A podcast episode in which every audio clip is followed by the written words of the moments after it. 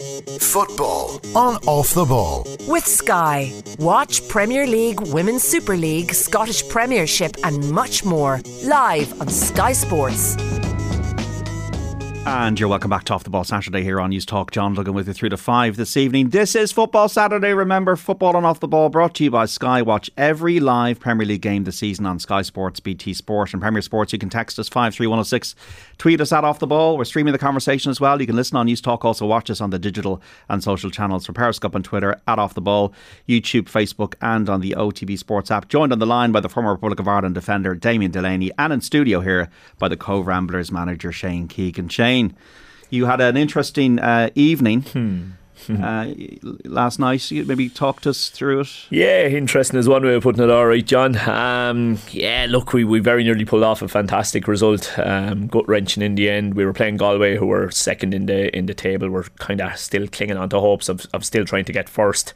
Um, and we gave a gave a fantastic performance. So we did. To be fair, we we arguably could have been three down, three nil down the first ten minutes, but after the first ten, we were excellent and uh, found ourselves one 0 ahead when we got to the 90th minute. And, and, not in a normal circumstance. It was an incredible. No, goal. quite a goal, all right. Yeah, um, young Dara uh, scored a scored Dara a screamer. O'Connell, is it? Yeah, yeah. Dara's a great fella. He's he's he's a left footer. He plays left wing back for us there, so he does. Uh, he actually scored a brilliant free kick for us only a few weeks ago as well, but. I think he himself would even admit there was a little bit of an element of luck in this one. Um, he's striking it from the halfway line. Um, look, it is you know, it's that cross come shot area, let's call it, although it's probably more of a cross than a shot. And uh, whatever way he connects with it, it just sails and sails and clocks in straight off the under part of the crossbar. It was a, you know, get a look at it on Twitter. It's worth worth a look, even if it was accidental. It's a it's a it's a strange looking goal.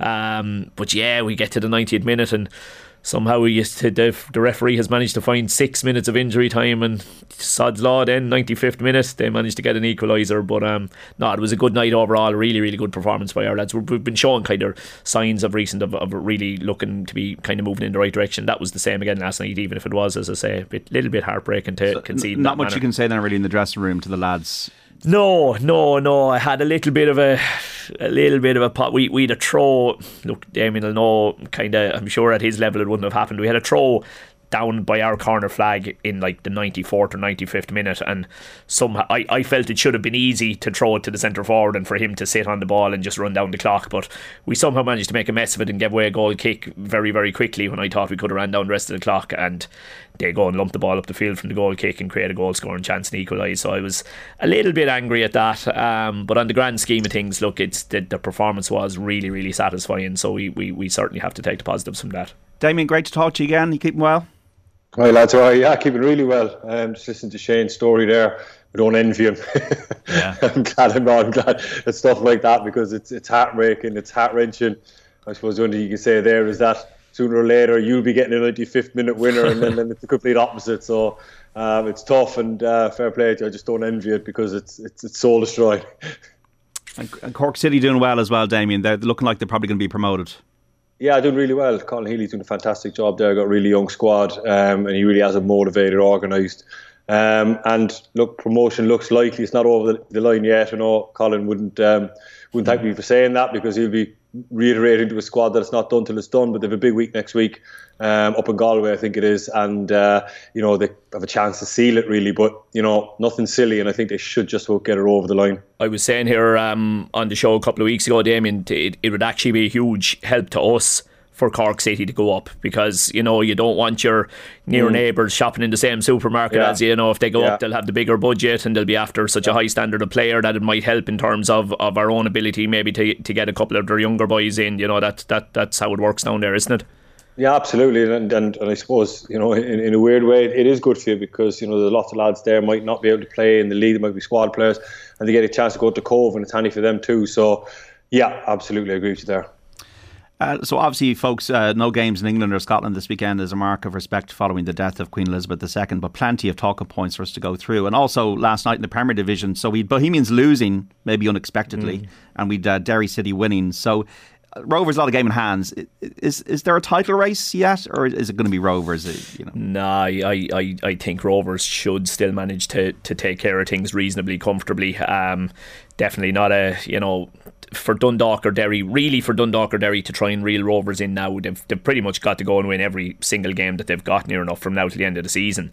Um, when you can when you add in the points that Rovers are likely to pick up. So I mean Dundalk losing to UCD last night, you know that's almost a, a final nail in their coffin. Very good result for Derry, all right. I don't know if you've seen. You should get a look at Michael Duffy's goal online. Absolute cracker, absolute cracker, and it just showed if if they could have had him all season, um, John, he's he's pretty much which missed the entire season almost. And a fully fit Michael Duffy is near enough. Probably only you know there's probably only Jack Byrne, Andy Lyons, maybe better than him in the league when he when he is fully fit. I mean, when we had him at Dundalk when he was flying, you know, he was really knocking on the door of the full squad. And, and Stephen was there was I think Stephen did call him in at one stage and he had to pull out then with injury.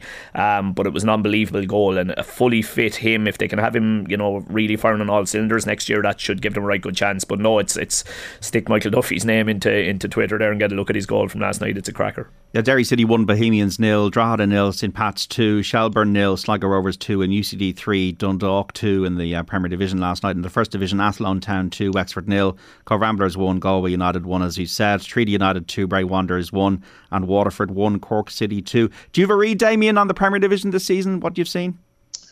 Um, yeah, I've, I've watched the games that have been on the TV on, on, on Friday nights there, um, and obviously keep track of the scores on Friday evening. But uh, Rovers have, have, obviously been the dominant team, but I'm, I'm glad that, that Derry have, have, made a game of it because now, you know, if Rovers do get a touch distracted, being playing on a, on, a, on a Thursday night, you know, when they have a lot of their games, maybe Sunday or Monday, I think it might be. So, you know, there'll be a certain amount of pressure on them because with Derry in the position that they're in, they have to win those games now. If Derry didn't win those games, then there's an element of like it's fine, you know, we can just keep tipping away and, and Derry rolls with arm's length.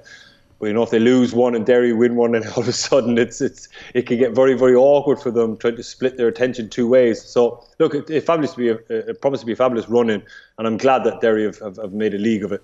It shows why Rory Higgins was so well rated by Stephen Kenny, doesn't it? Yeah, he's he's he's a cracking fella. So he is a really really good fella. He, I was looking off when I when I landed into Dundalk, uh, Rory was there, and he was he was probably the one that took me under his wing the most, to be honest, and helped yeah. me settle in. He's he's just a, a really really great fella, and uh, I think I was saying to you before we were doing a little bit of my, my first week at, at Dundalk. Would you believe was a was a week out in Portugal for pre-season? So I was literally meeting everybody for the first time out there, and. Um, Higgs was doing a bit of running at the time, so the two of us head off for a bit of a run in the, the, the weather and just talk soccer going around. You could just talk football with him all day long. He's he's, he's a brilliant fella. I, I have no doubt he's I've no, I, I, I think they could have made a right battle of it this year, as I say, if Michael Duffy had been fit all year. But I think next year with a couple more, you know, and the money and the money, the money will help. The money will help. That's for sure. There's no shortage of it there, as we're aware. Their uh, their owner Philip Doherty made a, an absolute killing from selling his business, so there's no shortage there. And you're going to need it to try and, and keep tabs with, with Rovers because between the investment at Rovers and the money they have, and, and also the, the sales, money out of players, yeah. exactly. Yeah. The sales are, are colossal. I mean, the Andy Lyons one again. It looks like they're going to make a, a nice few quid out of it. So it does.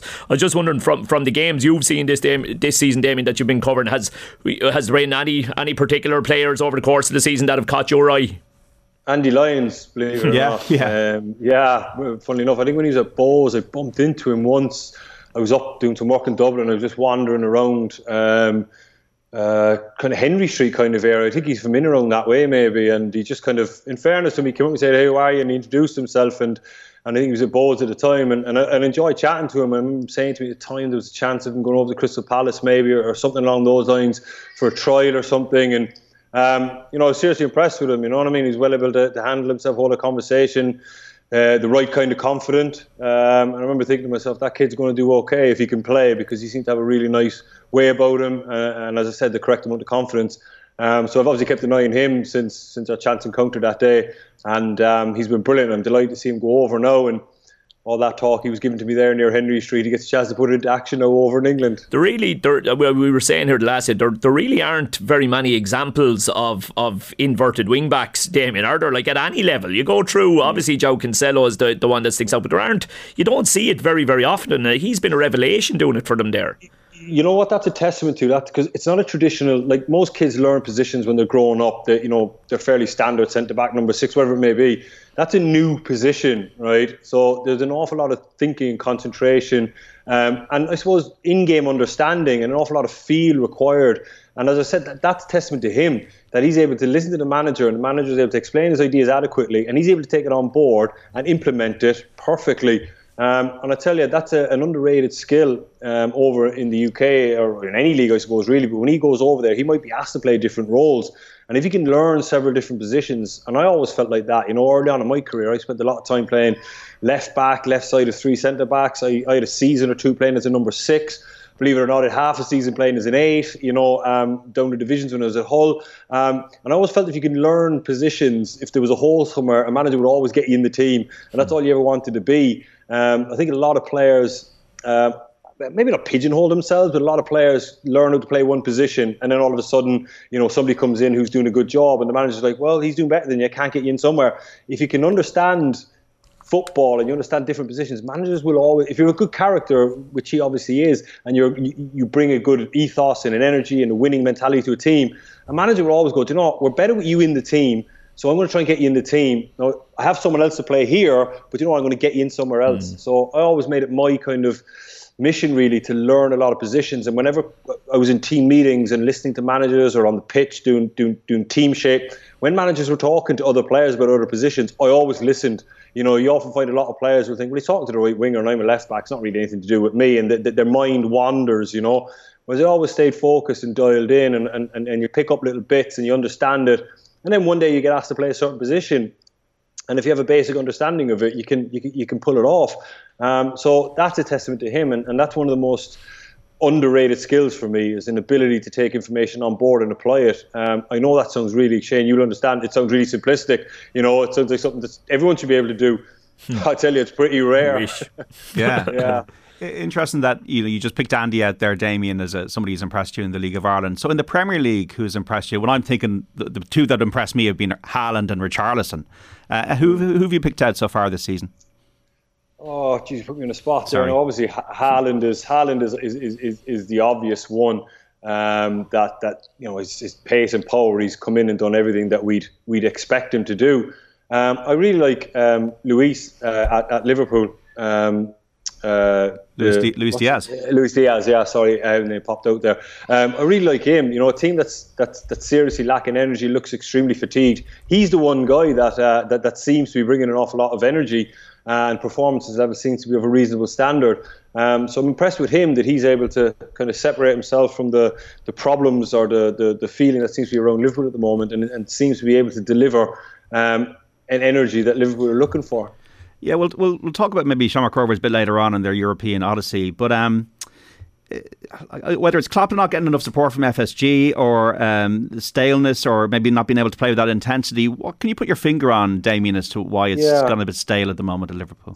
Well, look, there's, there's, there's obviously lots of schools of thought on this. Yeah. Um, and I suppose the simplest one for me is is you know when when they opened the season against Fulham, I was kind of debating with with with a friend of mine whether they were overcooked or, or undercooked. Right. You know, and I was kind of wondering, you know, did he have a, a mild pre-season in anticipation for the big year coming up? Did he not work them as hard? And he he, he kind of was under the the impression that they might build into the season, especially when you look at their early fixtures, that they kind of pick up speed as they went. Um, but I think the more I'm looking at it now, I think they're overcooked. They really do look like they, they, they've been working very, very hard. Um, and it's amazing when, when, when a player is tired, you know, mentally is the first thing that will go. Their, their, their concentration levels will drop. And there's so many of the Liverpool players now just look fatigued. Um, you know, that team has been on the road for three or four years, 60, 70 games a season. I think it's just early on in the season. It's almost like standing at the you know at base camp at Everest and you're looking up it and you're like, geez, we can't climb it again. Whereas if you can kind of get them to three quarters way up the mountain, the incentive of trophies, the incentive of, of, of the big European nights, the knockout stages, you know, the lights come on, all that can reinvigorate a player. But unfortunately, you got to shovel a, or you know shovel a certain amount of um, I don't know what the word snow. for there is, but snow. you know, put in the put in the foundations um, and and to get yourself in those positions for for come February. And I think that's probably what it is with a lot of those players. It's just standing at base camp thinking, oh man, do we have to go through all this again? The drudgery of picking up three points, the the pressure of it. Um, and I and I'm looking at Klopp, and you're kind of thinking of solutions it's very, very hard, if not impossible, to roll back if you if, if your team is overcooked. Um, you know, I know with the, the postponement of fixtures here, Klopp will probably actually be thinking that's if he's willing to, to, if that is the problem, if he's willing to recognise it. I know a lot of managers think, no, they're not. I'm going to keep working them. Um, but he needs to figure out something. And then I suppose if you go to a more deeper, more technical level, you kind of look at, you know, their, their style has changed uh, over the last maybe 18 months, you know, with the, the kind of addition of Thiago. Um, I, certainly felt that Liverpool under successful, there was an awful lot of forward balls played, an awful lot of almost blind balls by Henderson, spun around the corner into channels. You know, the front three would lock it in. They'd win the ball back up the pitch, and they created an environment where it was very, very difficult to to survive. Um, and I think then they kind of drifted from that, and they've gone through more of a kind of a patient build up. Not quite as, as severe as what Man City are with their ball retention, but they just seem to be recycling the ball and just waiting and probing. And I'm not sure they have enough players. And then obviously, if you lose the one player that can give you all that in, terms of Thiago, now you're looking at the midfield, has got James Milner, and the team isn't just primed just to, to, to, to, pump ball forwards. I think I remember one year when I was playing and looked at Liverpool, statistically they played an enormous amount of, of long balls, you know, balls that were like longer than say 25 or 30 metres. Um, and everyone thought, well, they're not long balls, they're long passes. When you look at a lot of the time, they were, they were blind balls. Think Henderson getting the ball off Trent and just whipping it round the corner, in over the left back's head, and Salah would chase it, and all of a sudden they'd create carnage.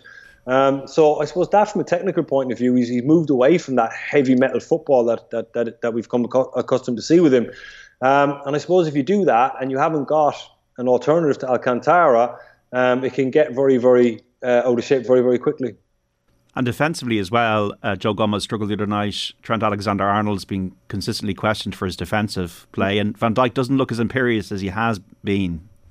Yeah, he, he's definitely one that looks um, overcooked to me. He looks seriously, seriously tired. If you watch him playing, everything is reactionary. Right. Everything is it's happening, and then he's reacting, and that's not what he's about. You know, he's not a blood and guts defender. He's not like a, a, Vidic or a Martinez has come into to, to, to, Man United. This this guy is a reader, two steps ahead of everybody else. You know, goes in at at half time with, with a clean pair of shorts on him and uh, I suppose if your concentration levels drop off even a couple of percent and you're a reader of the game, all of a sudden you're reacting. And I promise you, if you're reacting at that level, you're done. It's over. You're not getting back.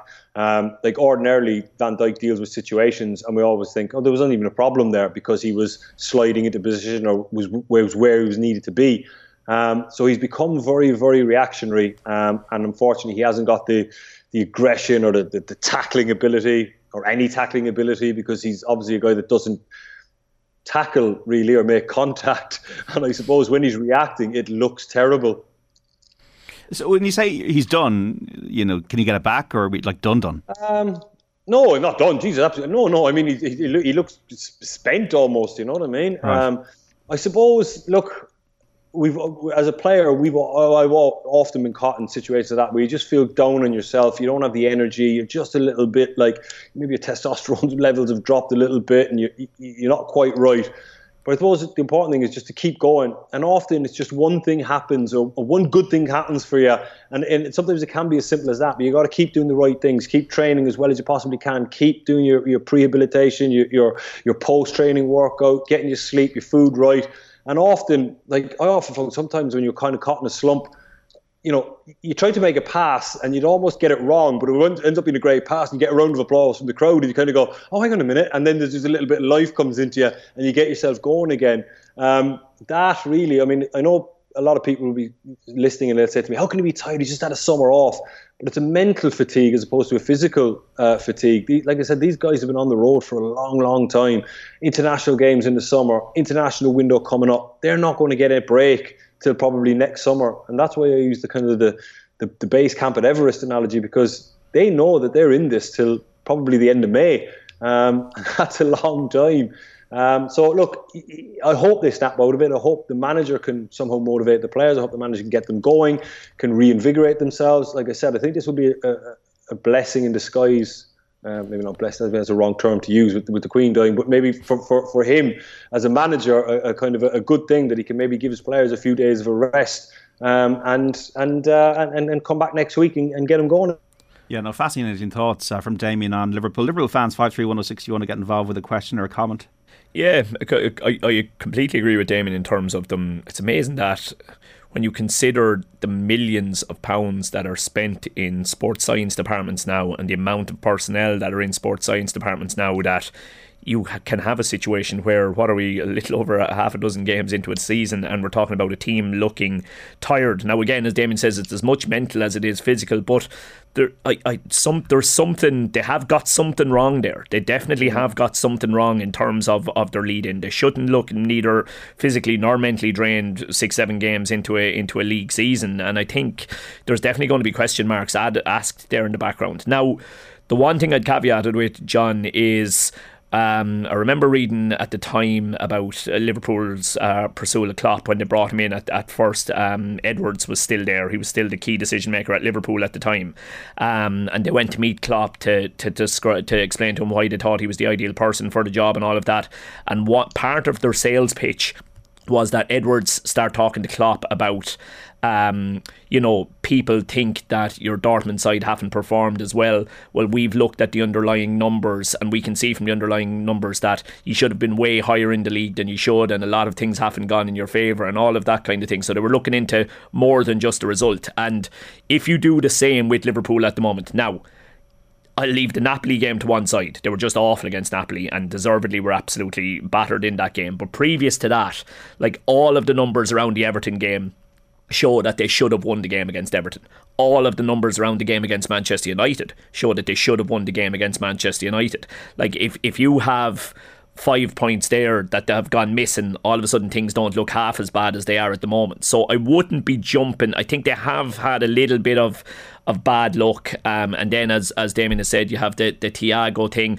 Um, I, I wouldn't be pressing alarm buttons yet, really, to be quite honest. About I suppose we're talking about titles here, and we're talking about Liverpool being very close to win the title last season, went to the final day, and these are the points you're just slipping away to Manchester City, and that's the issue. When people talk about title contenders, you're now more talking them as a, a team that'll get in the top four. But but but John, to be honest about it, I would have at the start of the season, if you would ask me what's the best Liverpool can hope for this year, I would have said distant second to City.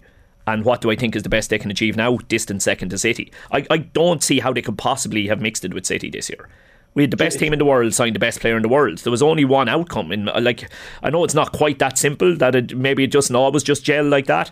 But when you're Haaland and you're City, it does just gel just like that. Damien, do, do you know? Do you know, Shane? If like we're talking about sports science people and and and and, and fellas behind the scene, like you'd wonder what kind of manager Klopp is. You know, if you were a sports scientist or a, strength and conditioning or whatever it may be, and, and you've got all the readouts of all the numbers and, and, and the heart rates and the zones players are getting into, the, the whole nine yards, and you go and see Klopp, do you think he's a manager that would sit down and look at that, or like?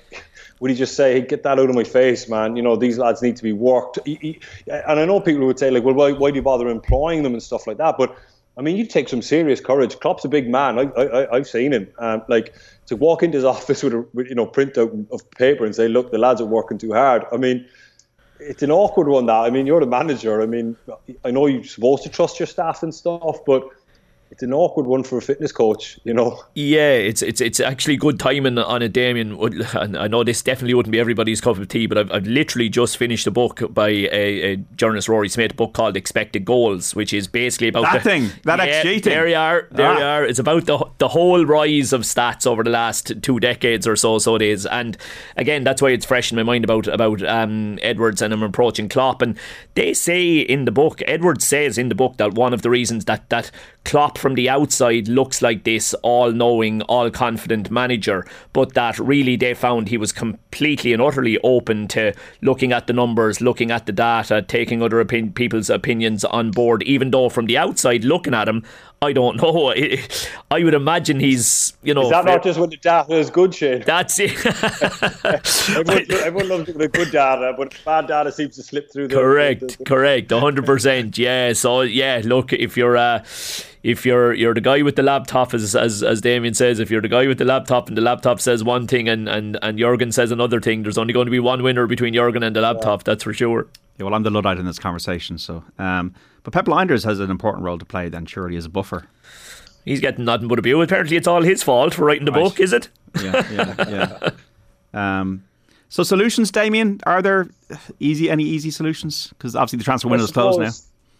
I suppose this is where Klopp's got to earn his his, his corn really and, and motivate the players. You know, engage with them, get them believing again. You know, might not be the, the stick, it might not be the carrot, but he's got to get into their souls again and remotivate them. And, and whatever his technique is for motivating players, he's got to make them believe, you know, that it's worth it. Put the hard yards in now, and, and those February nights, you know, the League Cup final is, is around that time, the knockout stage of Champions League, all the good bit that we're all looking forward to.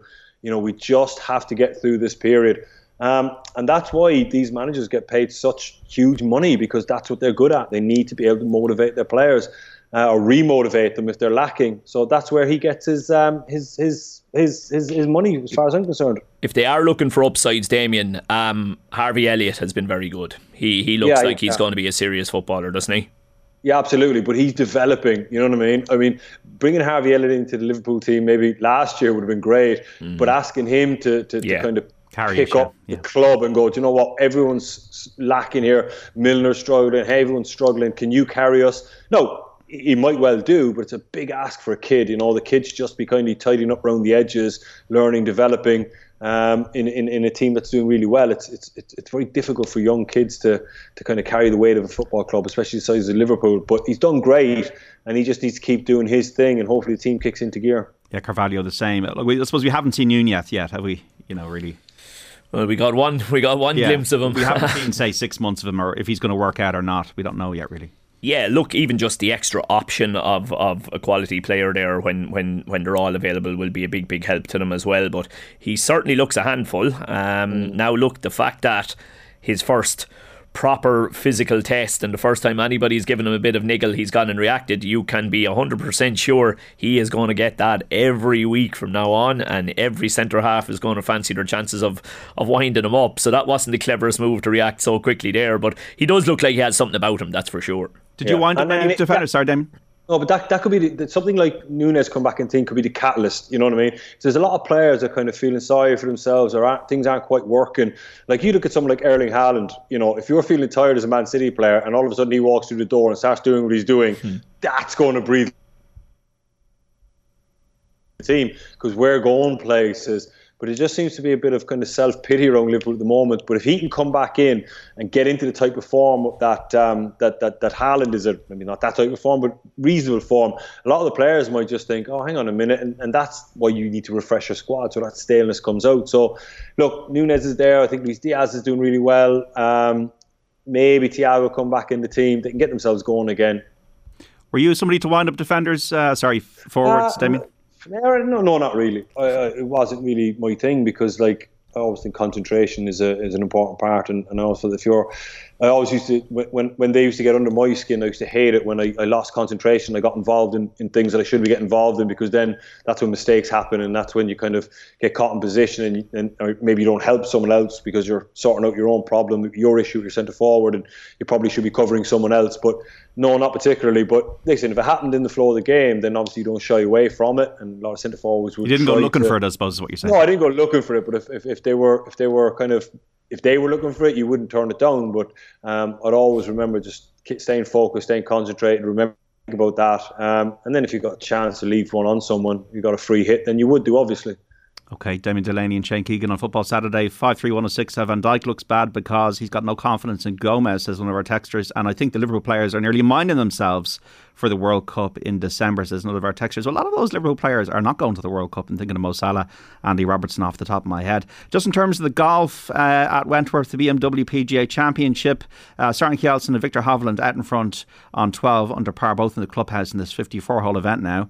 Uh, they're a shot ahead of uh, Thomas Detry of uh, Belgium. Rory McIlroy is making a move uh, he's now gone to 8 under par through 11 holes, 4 under for his round today, and a tie for 10th. Shane Lowry in a tie for 19th on 7 under par through 10 holes. We're back with Football Saturday after this. 53106 uh, for any text you may have or any comments or questions. Off the ball. It's actually quite an ugly game um, from spectators' point of view, but I think that the whole of Ireland doesn't really care. Subscribe now to the OTB Football Podcast stream wherever you get your podcasts and download the OTB Sports app. Football on Off the Ball. With Sky. Watch Premier League, Women's Super League, Scottish Premiership, and much more live on Sky Sports. And you're welcome back to Off the Ball Saturday here on News Talk. John Duggan with you through to five this evening. This is Football Saturday. Remember, football and off the ball brought to you by Sky. Watch Premier League, Women's Super League, EFL, Scottish Premiership, and much more live on Sky Sports. You can text us five three one zero six, tweet us at Off the Ball, listen on your radio on News Talk across Ireland, watch us as well on the digital and social channels for Periscope and Twitter at Off the Ball, YouTube, Facebook, and on the OTB Sports app. Delighted to be joined on the line by the former Republic of Ireland and Crystal Palace defender Damien Delaney and the Cobh Ramblers boss Shane Keegan, who's in studio between now and five. No football, as we know, in the UK following the death of Queen Elizabeth II, but plenty of talking points. 53106, uh, Andy Robertson had a great relationship with Mane, where uh, Diaz seems to be more individual. Elliott takes too much out of the ball instead of feeding Salah quicker, says Mike in Kerry. I saw Dimitri Payet's free kick against Palace again recently. Can you ask Damien Delaney if it's true that somebody in the Palace wall shouted cheerio with the ball as it sailed over the wall before dipping in, says Paul in Cork. Yeah, that might have been me. um, that was that was the most um, that was the most freakish thing I've ever I've, I've ever seen on the foot.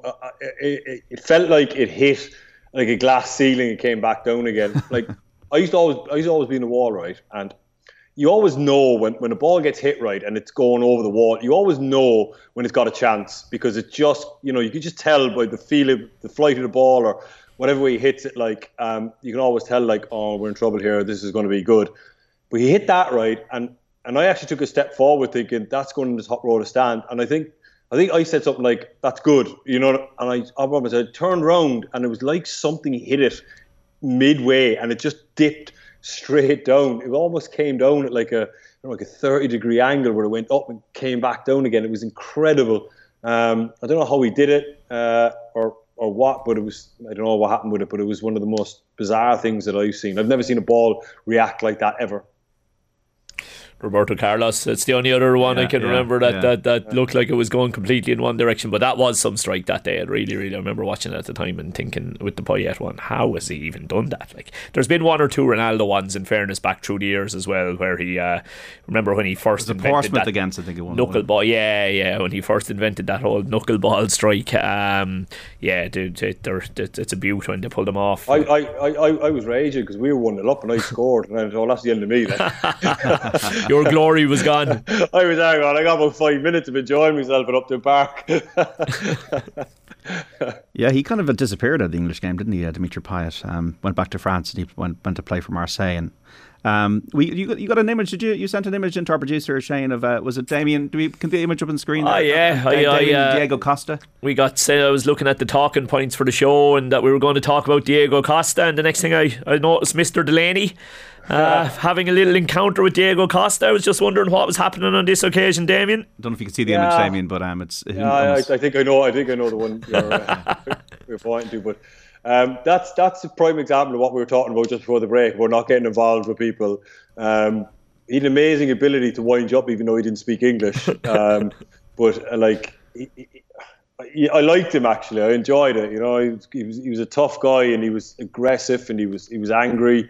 Um, but again, you, you when you're going in to play a game against him, like I got sent off one game because I got involved with him. I got two yellow cards for two fouls on him because he just was irritating me and.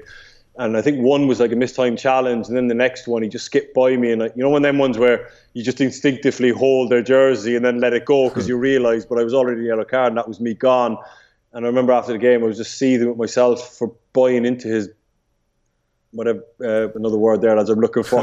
Boy, his nonsense. Yeah, his yeah. nonsense. Yeah, buying into his nonsense. Yeah. Um, so after that, I just thought, just don't get involved with him because he, he thrives on that, that, that type of stuff. And some days, you know, you get the better of it. Some days he gets the better of it. But um, if you were heading in, if you were heading into a match day, Damien, yeah. knowing that you're about to mark him, like would mm. that would would you re- like it, it would strike me that you would relish that kind I would have thought you'd prefer a Costa than yeah. a Jermaine yeah. Defoe or a Michael Owen or somebody like that I would have yeah. thought you would have loved the, the challenge of that battle against the likes of a Costa I did. I loved. I loved the, the, playing against them, but it's the off the ball stuff, and, and, you know the ball's on the other end of the pitch and stuff, and and, and, and when he jumps up for a header and, and he knows he's not going to win it, but he jumps into you, that, type of stuff where you're kind of going, you know, it, it can irritate you and, and, and, kind of grind your gears a little bit. But um, the, the, physical side of it was great, but he was fair, and, and every time you, you, left one on him, he took it as well, and he'd kind of give you a little nod, and so he was fine like that. But um, you're right, the, the, the bigger lads,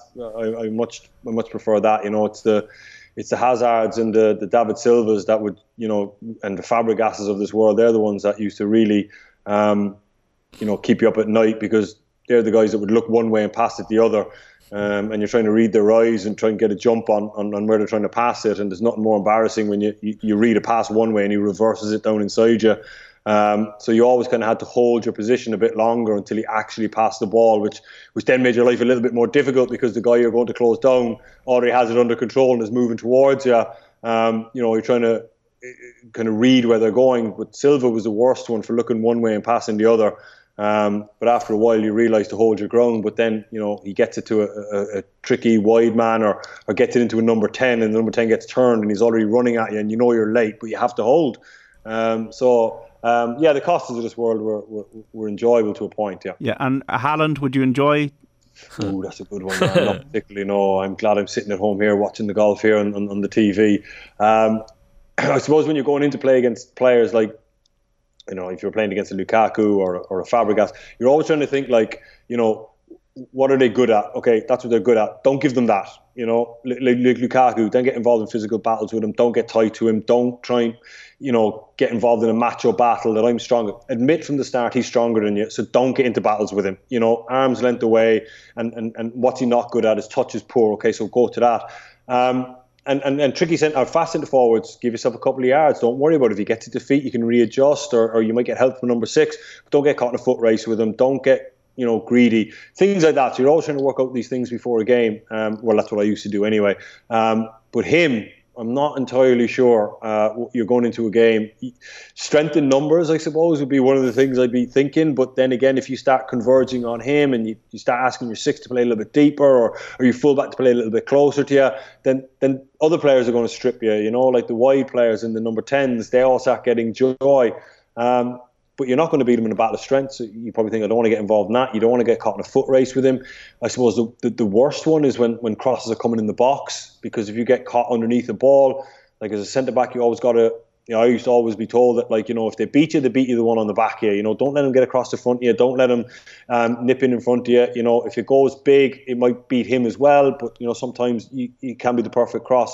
But with him, if it just got clipped in the box and you're kind of standing there and he's got a run on you, even a two step run, you're a sitting duck, you're going to get absolutely annihilated. And even in situations like that, if you think to yourself, I am a sitting duck, what you'd always do is you try and jump on an angle into the centre forward so he can't mm. quite get it at it either.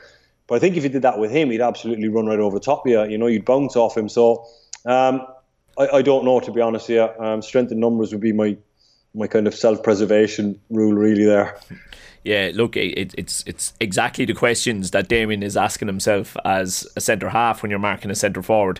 As a manager, they're the same questions you ask. You you look at the skill set of the forward, and you know if he's a speed merchant, well then maybe as a team we'll drop off and we'll play a bit deeper so there's less space in behind. If he's brilliant at on on crosses, well let's try and play a little bit higher or let's stop the cross and things like that. Like I, I just as Damien is saying, I don't see there's no one he's he's a ten out of ten. He, has got everything. He seems he's, he's got, got, everything. everything. Yeah, and yeah. and the problem is.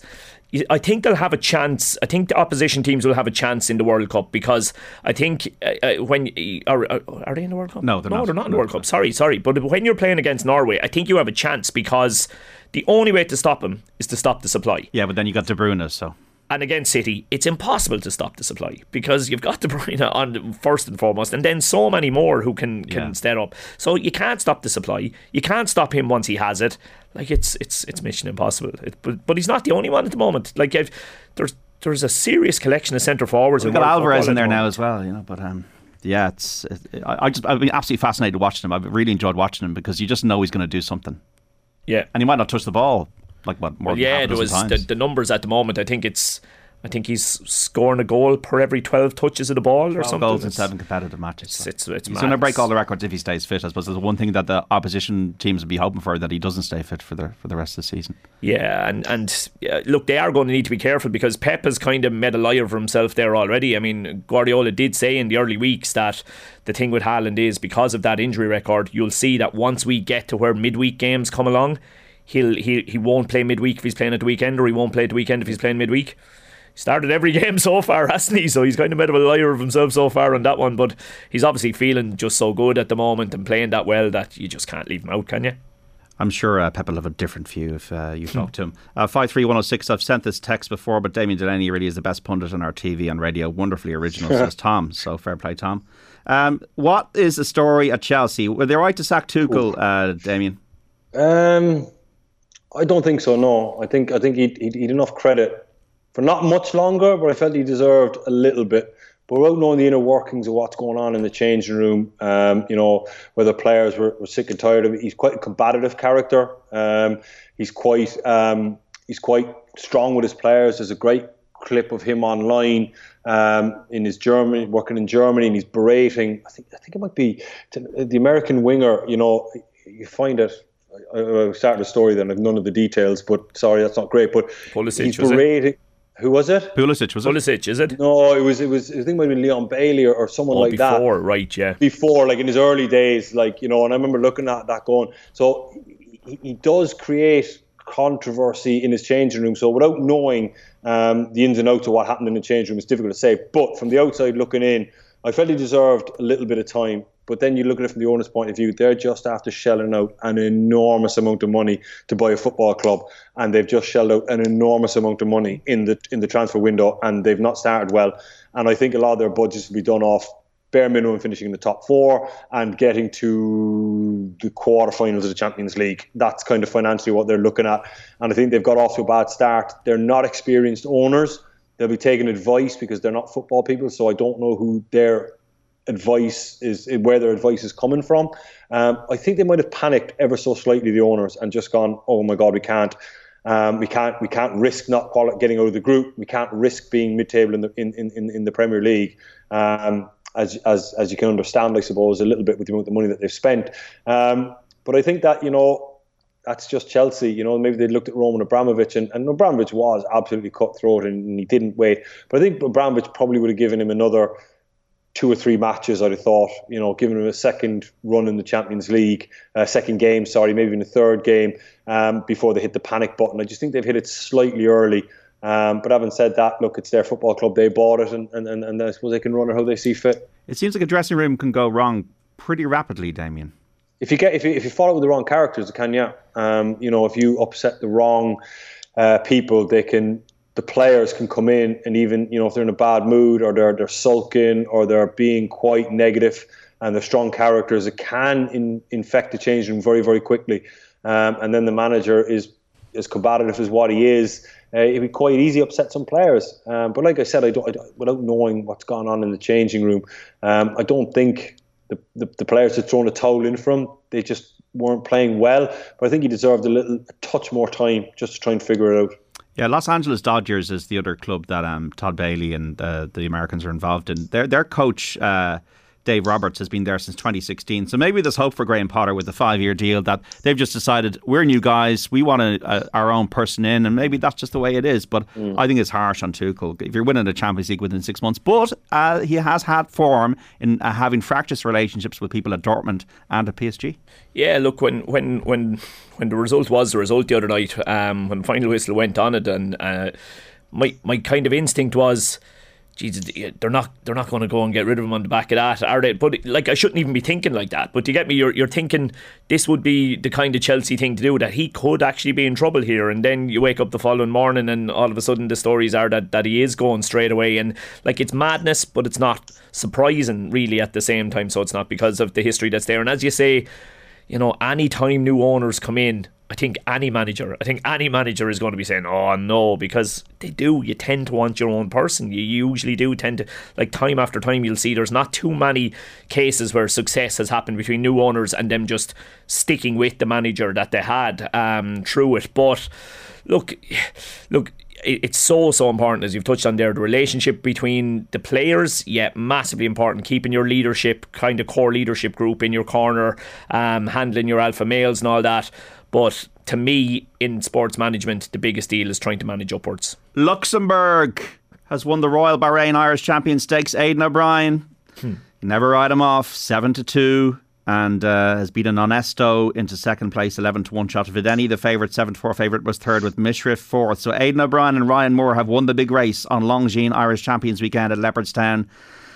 Big result. Luxembourg was the horse they all wanted to win the Derby. Uh, wasn't right, was injured at the time, and has come back now and won this one mile two furlong, this Group One Irish Champion Stakes at Leopardstown. Huge result for Aidan O'Brien and Ryan Moore and the St Leger to come tomorrow. Uh, Sligo Rovers, by the way, in Galway in the Women's National League. Galway leading 5 2 entering the closing stages. So a, a, a, lot of goals there. Graham Potter, uh, your thoughts? Um, seems to have done everything right, hasn't he, uh, Damien? Yeah, yeah. Tick, ticks every box. Um, but I suppose when any manager goes in, he's got to connect with the players very, very quickly. Um, get the players believing in him because it's one thing having all the knowledge, having all the, the tactics and the training and the numbers, all that right.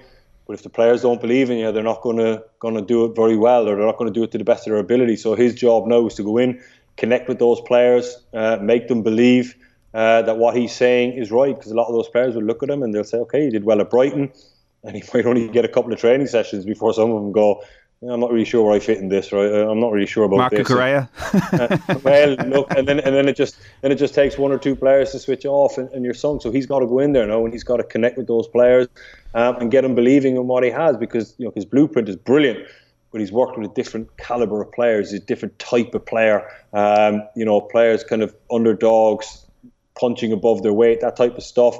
And I suppose when you connect with those players and, and you're playing so well, and all the players are getting pats on the back and things are great um, it's a different scenario. Um, but look, I'm sure he's interviewed for the job. Uh, he seems like a really, really good character. Uh, he seems like, well, obviously he doesn't seem, but he has got a great track record in improving players and getting players to play a certain type of football. Chelsea have obviously looked at it and said that's a bit of us. Um, but it's, okay. you know, sorry. Sorry, I just have to take a break, Damien. Sorry about that. Uh, okay, uh, and, and Shane. So we're going to have plenty more chat between uh, four and five. Damien Delaney and uh, Shane Keegan on Manchester United, on Shamrock Rovers, on the women's national team, on Arsenal, on Tottenham, and all these things. If you want to get in touch with the commenter question, 53106. We're back with Off the Ball Saturday, Football Saturday here on News Talk after the news. Don't go away. Football on Off the Ball. With Sky. Watch Premier League, Women's Super League, Scottish Premiership, and much more live on Sky Sports. And you're welcome back to Off the Ball Saturday here on News Talk. John Duggan with you through to five this evening. Just going to go through the golf scores uh, at Wentworth uh, and in the US. So Søren Kjeldsen, 64 today to go to 12 under par uh, on day two, which it is now, of the BMW PGA Championship at Wentworth. So he's joined by Viktor Hovland of Norway on 12 under as well, a 68 for Hovland today. So they're tied for the lead at the moment, a, a shot ahead of Matthew Jordan of England and Thomas Detry of Belgium. They're both in 11 under par in the clubhouse. Francesco Molinari is in fifth on 10 under par. Then on 9 under, Fabrizio Zanotti, James Morrison, Marcus Armitage, uh, Masahiro Kawamura is also a 9 under par in the clubhouse. And Rory McIlroy's gone to 9 under par now. 5 under for his round through 12 holes of it, uh, with Billy Horschel on 9 under par through 12 as well, the defending champion. So they're making moves, could get a bit further up the leaderboard by the end of the day, given there are two par 5 holes at Wentworth. Uh, Shane Lowry is now uh, 8 under par. He's in a tie for 12th through 12 holes, playing the 13th, 2 under for his round today. Kind of a steady round for Shane Lowry. Uh, in terms of the action in the US, um, we have uh, women's golf here in association with uh, KPMG, proudly supporting women in sport. The Queen City Championship is the event on the LPGA Tour this weekend in Cincinnati. So Leona Maguire in a tie for 12th and 7 under par at the halfway point ahead of her third round in a few moments' time. The Cavan woman shooting an opening round of 70 before 67 yesterday. That leaves her six off the pace of South Korea's leader, uh, Jeongeun Lee, six. And Stephanie Meadow now two under for a round today through uh, seven holes. She is on four under par overall. That is the golf update. This is Football Saturday here on Off the Ball. Sligo Rovers 2, Galway 5, a result now from the Women's National League. Remember, our coverage on Off the Ball brought to you by Sky. Watch every live Premier League game this season on Sky Sports, BT Sport, and Premier Sports. You can text us 53106. You can tweet us at Off the Ball. You can listen on your radio across Ireland on News Talk. Also, watch us on the digital and social channels. For Periscope and Twitter, at Off the Ball, YouTube, Facebook, and on the OTB Sports app. Delighted to be joined on the line by the former Republic of Ireland defender Damien Delaney and here in studio with the Cobh Ramblers manager Shane Keegan. Last night was overseen a one all draw in the League of Ireland First Division, and tonight is going to Garth Brooks. Tonight's the big one. Whatever about last night, John. Yeah, yeah, bring it on. Looking forward to it now. Big time. I'll be darting from here straight over to Croker. Get myself a cowboy hat somewhere on the way. Have the check shirt on already, as you can see. Looking forward to it. Cannot wait. I, I, can't, I can't, tell if that's that, that's genuine or not. I'm hundred. I, I am not going to be shamed into feeling it's wrong to love Gareth Brooks, lads. He is top class, and I can't wait. Bring it on. Oh, I think you just get dragged along there and you've got to fake that for the misses or something. Nah, nah, nah, nah. Some people try and cover up their uh, appreciation. Their guilty pleasure. Yeah, exactly. By like like Damon has said, by like claiming somebody else has, has dragged him along. Not at all. I'm, if anything, I'm dragging a few with me. Um, I'm sure there are a lot of people listening in on their way to Garth Brooks. So uh, I, I, just uh, it just goes way over my head. I've no idea. Like I, I, just don't understand it. And that's look look. It's each their own. You know, have a hope. Everybody has got a great time this evening and yesterday and tomorrow. And uh, look, Damien, are you a Garth Brooks man? No, absolutely not. I couldn't tell you any. I, I, oh, absolutely. I didn't know any of the songs. Um, he's got a hold over Ireland, I suppose, really. So, because you know, every now and again he, he, pops up and people seem to love him. Um, not, uh, uh, what's the demographic of, of people that are going to see him? Like, uh, is this I don't know? Because uh, I, I, know that, that country music is, is big, you know, in, in in the west of Ireland and stuff, but um, I don't know why he's got such a big following here. From, from what I've heard, I'm one of the few people going who's not from Monaghan anyway, Damien. Well, Shane Hannon is our producer. I think everybody but Shane is going to Garth Brooks this evening. Maybe Shane actually is going. Uh, no, no, he's going. He's not. He's giving me the finger. He's not going. He's not going to Garth Brooks. So, um, county down. Uh, yeah, no, I, I, as I said, I don't understand it. People might want to text in five three one zero oh six and explain uh, the whole Garth Brooks phenomenon. I just don't get it. But uh, look, I appreciate that people are have their beautiful interests. Uh, I've got weird interests. We all have eclectic interests. So yeah, um, I, I would have grown up. He would have been. He would have been. My father would be big into into music and all that. So I would have grown up with him with him playing the whole time around the, the house at home and all of that kind of stuff. But I was just that little bit too young, probably the last time uh, around that he was around. So uh, yeah. Well, also the whole thing about that he couldn't play here and now he can yeah, come back yeah, and there's the whole you know, people are waiting. And we had time. tickets last time. Well, we you know we were all geared up to go the last time round, and then it you know it fell by the wayside. So no, uh, genuine excitement, John. Well, enjoy it. Have a great time. One how, our... how, old is how old is Garth Brooks? Because if, if like if you're saying you're too young to go to one of his concerts, Shane, like. What age do you think I am? No, I'm afraid. Don't answer that. Actually, don't answer that. I'm afraid. I'm afraid. Garth Brooks is sixty. Oh, okay. Now he, he, a young looking sixty, but uh, he, yeah, I think it was or was it 94, 96 there thereabouts last time he was over. I think so. It was okay. it was kind of only yeah, young enough teenager, believe it or not, despite one, the bald head and all that. One of Ireland's great mysteries. Um, but what's your what's your musical choice then? Is it heavy metal uh, or rave, Damien, or? Yeah, kind of, yeah, kind of rock music really, or, right. or blues, rock and blues really, I suppose. Um, yeah, anything like that really. I like, like classic rock as well, old old music, a bit of ACDC and stuff like that. Um, then at uh, I kind of also have a, a thing for like the Clash and, and, and things yeah. like that, or the, the Ramones and stuff. You oh, know, yeah. so if I'm ever going going to the gym or anything like that, definitely some Ramones will be on there um, for me. Uh, so that's kind of what I would listen to to, to mostly really. Uh, would you be a gig man? Um, yeah, I went to Van Morrison a couple of weeks ago oh, here in Cork. Yeah, it was my second or third time seeing him. Um, when I was in London, I used to go an awful lot as well. Um, I used to live not far from the Royal Albert Hall, so there's always um, really good gigs there. I've seen Eric Clapton um, several times. Uh, Gary Clark Jr. Uh, he's probably my my favourite guy at the moment, really. Good stuff. Good stuff. Thought they look a blend. You're going who though? Who's Gary Clark Jr.? I can see what a pair of you. I, I, know the Ramones. I would listen to the Ramones a bit and the Clash myself, but Gary yeah. Clark Jr. is a bit of a stretch for me now. I have no idea who he is, but um, very niche, very niche, Damon. Oh. Fair play to you. Look, there's, there's my there's my plug, my plug for Gary Clark Jr. If anyone likes blues, he's he's, uh, he's pretty good. There you go, Gary Clark Jr. Um, so we have Man United. Uh, have you seen progress that can be sustainable from them, Damien, so far? Um. yes, uh, I suppose. Um, I, I, don't, I don't think Man United are anywhere near um, being back, and it's going to be a long time. It's going to be several transfer windows. Um, but I believe that they have the guy to do it. If the, if the club are ever going to back, get back, this is the guy to do it. Um, I think he has a good handle on on the club. His decision making since he's come in has been brilliant. His, his, his, his he gave everybody a chance in the in the, the Brighton and the, the Brentford game. Um, and I think he realised the scale of the problem. He seems to have a handle on it. The problem is now is that he's he's stuck with a squad.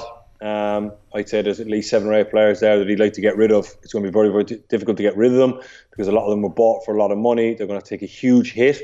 Um, and obviously on wages as well, there's a lot of players at Manchester United are earning money that they wouldn't get a third of, of, of, of what they're getting elsewhere. Um, so moving those types of players on is going to be costly. Now, whether he's allowed to do that, whether he's allowed, to follow through or not, I don't know. Um, that remains to be seen. But I think if Manchester United are ever going to get uh, back competitive again, um, I believe they have the manager. They just need to back him now over the next four, five, six transfer windows D- does he have a sulking issue to worry about? Is for the likes of Ronaldo more so, and maybe even Maguire. Damien. Sorry, lads, did I drop out there? No, no, you're grand. Yeah. Does does he have a sulking issue to worry about when it comes to the likes of Ronaldo and Maguire? I, I absolutely. I think he will do with um, with certain players. But what I like about him is he looks like he has the, the personality to, to, to deal with it. Um, he, he won't counter them. You know, he won't he won't um, let them do what they want.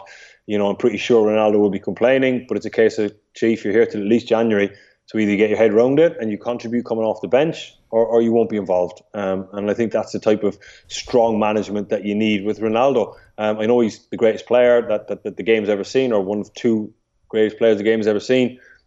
But if he's not contributing, he's not contributing. He's probably going to say to him, "Look, you have a role to play, and you are going to be part of of the squad uh, if you want to be. But it's a it's a, a kind of a a lesser role. Um, but you still have a huge part to play, not just in on the pitch but off the pitch. How many players look up to you here, setting the standard, setting the tone the changing room? Um, but I'm pretty sure that if Ronaldo doesn't buy into that, he won't stand for it. Um, and I think the similar with Maguire. You know, um, I think the very fact that he left Casemiro on the bench um, was was a nice move on his part because you know everyone thought Casemiro coming in would go straight into the team, but he got a response from Scott McTominay. And I think for a manager to be trusted by players, he had to leave Scott McTominay in the team. If Scott McTominay was in the type of form that he's in and he whipped him out, played Casemiro, I think a lot of players would be like, oh, here we go again. Certain players are going to play all the time, regardless of their performance, regardless of what they do, regardless of how they behave, they're going to play. Um, and I think as a squad, it's great when, when a manager comes in and leaves some big names on the bench because it runs through the squad then that, like, if I do well and I run around and I put in performances, I'm going to stay in the team. Whereas I think there was a, mentality in, in, in, Manchester United that what's the point in running around? I'm not going to play anyway. And when I do come in and, and I do reasonably well, I'm straight back out again. And mediocrity was rewarded. Um, and I think it's an important precedent for a manager to set that if you do well, you'll play in my team. I don't care if you're Maguire, the captain, Ronaldo, the greatest player of all time, or Casemiro with five Champions League. They're sitting on the bench because you're getting the job done for me. Um, and I think that's a huge part of of of what I believe. I've um, never been a manager, Shane is, but I think that's a huge part of, of a manager's job. And the Rashford regaining his confidence, maybe it just yeah. comes down to simple confidence with him.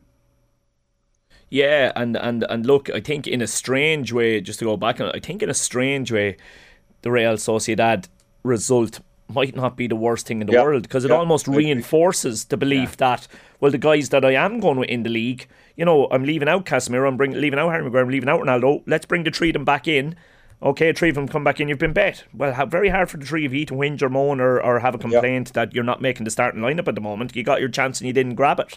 So the Scott McTominay's, uh, and that deserved to be in it. Rashford, look, he just comes across as, as such a nice guy. You know, obviously the whole lot of, of what he's doing outside of football. You wanted a bit of luck to go for him. Now, I do, I'll be honest, I do think he's had a bit of luck. I think United in general have had a bit of luck. Um, but you look at Rashford's second finish um, the other night, and I don't think he scores that goal only for the fact it takes a little flick off the defender and then that lifts it up over the keeper's leg.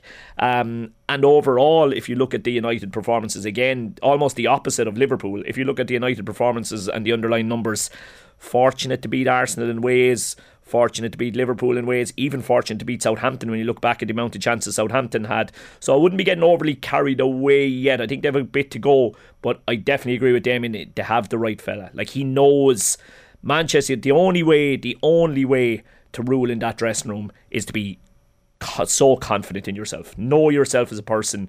You know, if it, double down on yourself when, when things are going away from you, and he strikes me as that kind of kind of fella. He's not going to lie lie in bed at night worrying about what Cristiano Ronaldo thinks of him or anything like that. He's but he's, he, even even getting Rashford, sorry, Shane, to play to play in the nine. You know, there was that school of thought where Rashford was was oh, I, I, I'm a left winger.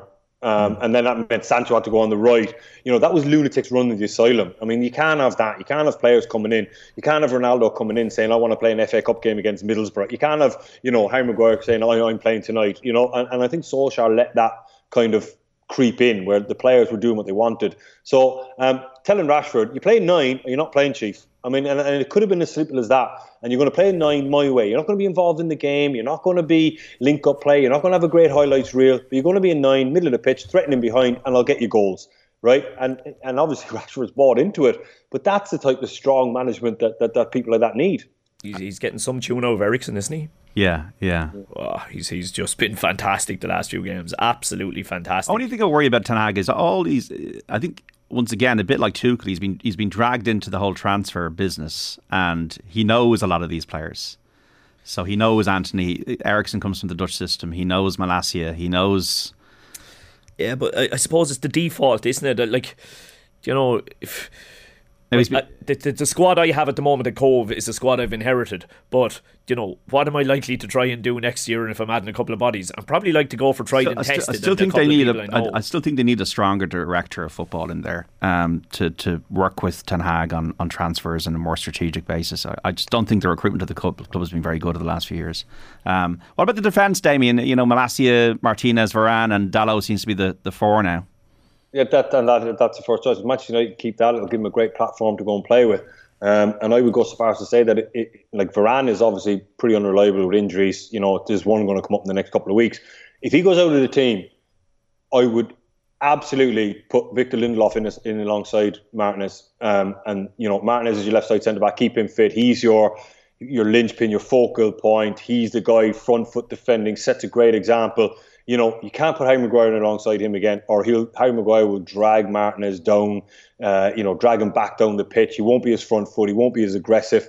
Um, I would put Lindelof in next to him because that will give Manchester United a better chance of of, of, of, of winning games of football. Um, but that back four is brilliant. Malacia is a credible athlete. Looks like he loves a foot race. Quite happy to go shoulder to shoulder with any winger and say, "Okay, let's have a foot race. I'm in there." Dalot's tipping away on his side silently, just does his job, gets through his work. Uh, pretty decent player. Um, but the centre back area, um, I think I said this before, but like it, the reason you're getting a tune out of McTominay is he's not babysitting the centre backs anymore. You know, McTominay is allowed go and engage and be a midfield player. For the last two years, he's been told, um, you know, you sit in front, you protect me, and I'll, I'll, I'll, I'll cover in behind.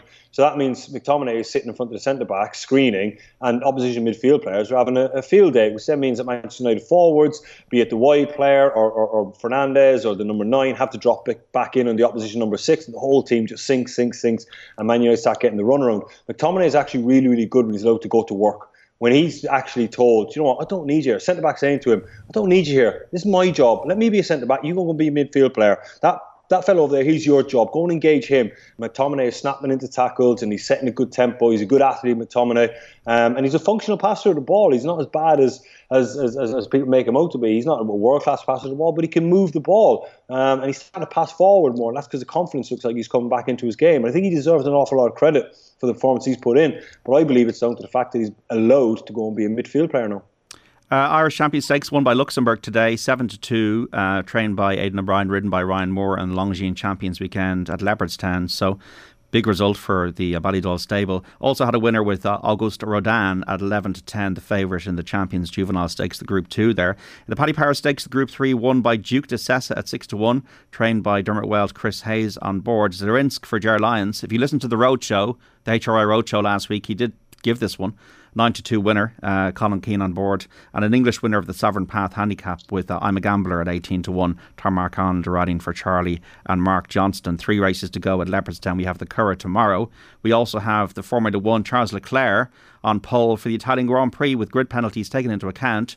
George Russell should move up to second alongside Leclerc in the front row, while the two McLarens move up to the second row. Lando Norris in third, Daniel Ricciardo in fourth. It's an eighth pole of the season for Leclerc at the home of Ferrari at Monza.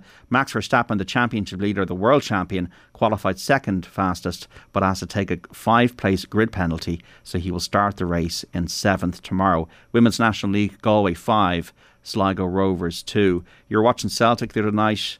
Shane, I'd love to be there just for that atmosphere before the game. It looked, looked unbelievable against Real Madrid. Looked absolutely incredible. It really, really did. And uh, I wouldn't mind only I, I had contemplated possibly trying to get across to it. Um, yeah, look, it's it's you know we've had the we've had debates on the show before about where Celtic lie in in in I suppose the pantheon of elite European clubs and you know Scottish football how much interest there is. But I'll tell you when when Celtic are, are back in European football um, and with a team now I thought I, I saw a couple of comments leading up to the game that kind of summed it up that in previous years when Celtic were heading into Europe you were you know a little bit afraid as to whether they'd be up to the standard and now Celtic fans are also, again, a little bit afraid that they're going to lose their best players and going to lose their manager because it's at the moment still a reasonably well kept secret just how good some of these players within the side are. And who are they? The Which ones are we talking about? Ah, look, they're, they're, Tate, they're, is it? Yeah, he's he's brilliant. He he really really is. And O'Riley looks a, a fine fine player. And these are fellas that they're they're bringing in for you know p- below 10 million. That's Ange Postecoglou all over, though, isn't it? He's, he just seems to be fantastic, uh, unbelievable at, at, at unearthing talent, and they're playing such a lovely style of football as well. It's so exciting to watch. It's, it's, without fear, I feel. Like, I mean, I watched the first 40, 50 minutes of that. Like Celtic were just yeah. as good now. They eventually got picked off. Maybe they tired, but. They, well, they had to tire. They probably did have to tire. But that comes on the back of this. You know the way, like, you hear so much jargony stuff and, and clubs come up with, you know, a line that supposedly sums us up. But that whole Celtic thing at the moment of we never stop. This is their big thing. We never stop. I have never seen so many set pieces taken quickly in my life. It's ridiculous. Every throw of a ball, the the the, the um, ball boy is recycling the ball within a second or two, and the ball is fired back in. If they get a free, put the hand on the ball, quick, take it. It's ridiculous the pace that they play at. It really, really is, and I can see why. It, it obviously last weekend it blew Rangers out of the water. It'll blow everybody in Scotland out of the water, and I think barring the elite elite, which obviously Real Madrid are, you know, I think that standard of performance from Celtic the other night in their other group games is going to give them a real, real chance, a real, real chance. I, th- I think they look so, so good, and it's just, it's, it's, it's. I'm, I'm the worst in the world. I'm a, I'm a, a come and go. Celtic fan to a certain extent. I'll hold my hand up and say that. You know, when when the big European time You're is fair weather fan. Yeah, to a certain extent, I am. Uh, compared to some who absolutely live and breathe it. Look, as we know, some Irish people live and breathe it, you know, particularly up around Donegal and areas like that. I'm a million miles from that. But at the same time, I get such a brilliant buzz when they're at the level that they're at at the moment and, and going toe to toe. And as I say, just you couldn't but be really excited as a as I say, uh, you know, if I'm excited, imagine how the real Celtic, the hardcore Celtic fans feel at the moment. They they really uh, they think Big Ange is is is absolutely uh, an idol and a god to them at the moment, and, and rightly so. But as I say, you just wonder, can they, you know, are they going to have a little bit of trouble holding on to some of these players and holding on to their manager over the next while? You ever played Parkhead, Damien? No, never, never even been there. To be honest, even watch a game. No, unfortunately. Um, um, when you get opposition players like uh, uh, Real Madrid that were after the game tweeting how great the atmosphere was, um, it must have been something special because a lot of those players would have played in some of the best venues in the world. Um, and it looked it from the TV. It looked absolutely incredible, and the energy that they created certainly fed onto the pitch to the players, and they gave a great account to themselves. Um, unfortunately, like you know, you can keep up the pace for for for, for large periods of the time. It, it's impossible to keep that up for 90 minutes. Mm. But as soon as you drop it against Real Madrid, they have the quality. They will get you eventually. Um, and how many times you see at Real Madrid last year where they just look like they're kind of in third gear, hanging in there. It's decent performance. It's not mind blowing, but then they're just absolutely ruthless and clinical when they get their chances. And as soon as you come off the throttle, they pick you off. Um, I agree with Shane. If they can, if they can maintain somewhere near that level of performance, they've got a great chance of getting out of that group women's team also played uh, during the week. You just hope that they get there. Uh, this co- co- qualification is so convoluted and complicated and exhausting, even just following it. Uh, but they did really well to beat uh, Finland and beat Slovakia. They're grinding at the results. They're going, they're going to go to Scotland now or Austria in October, and we'll see where the where we stand after that game and all the other matches and the, the permutations and that. But I just feel it's it's it's they've done everything right, and it's still a way to go. Yeah, and and the problem I, I, would have a good knowledge of the team themselves, um, but I wouldn't have a great knowledge of, of the women's wider wider women's football landscape. But we were um, we were doing a podcast for the 42 during the week and Emma Duffy who's on there with them she she knows the the land inside out.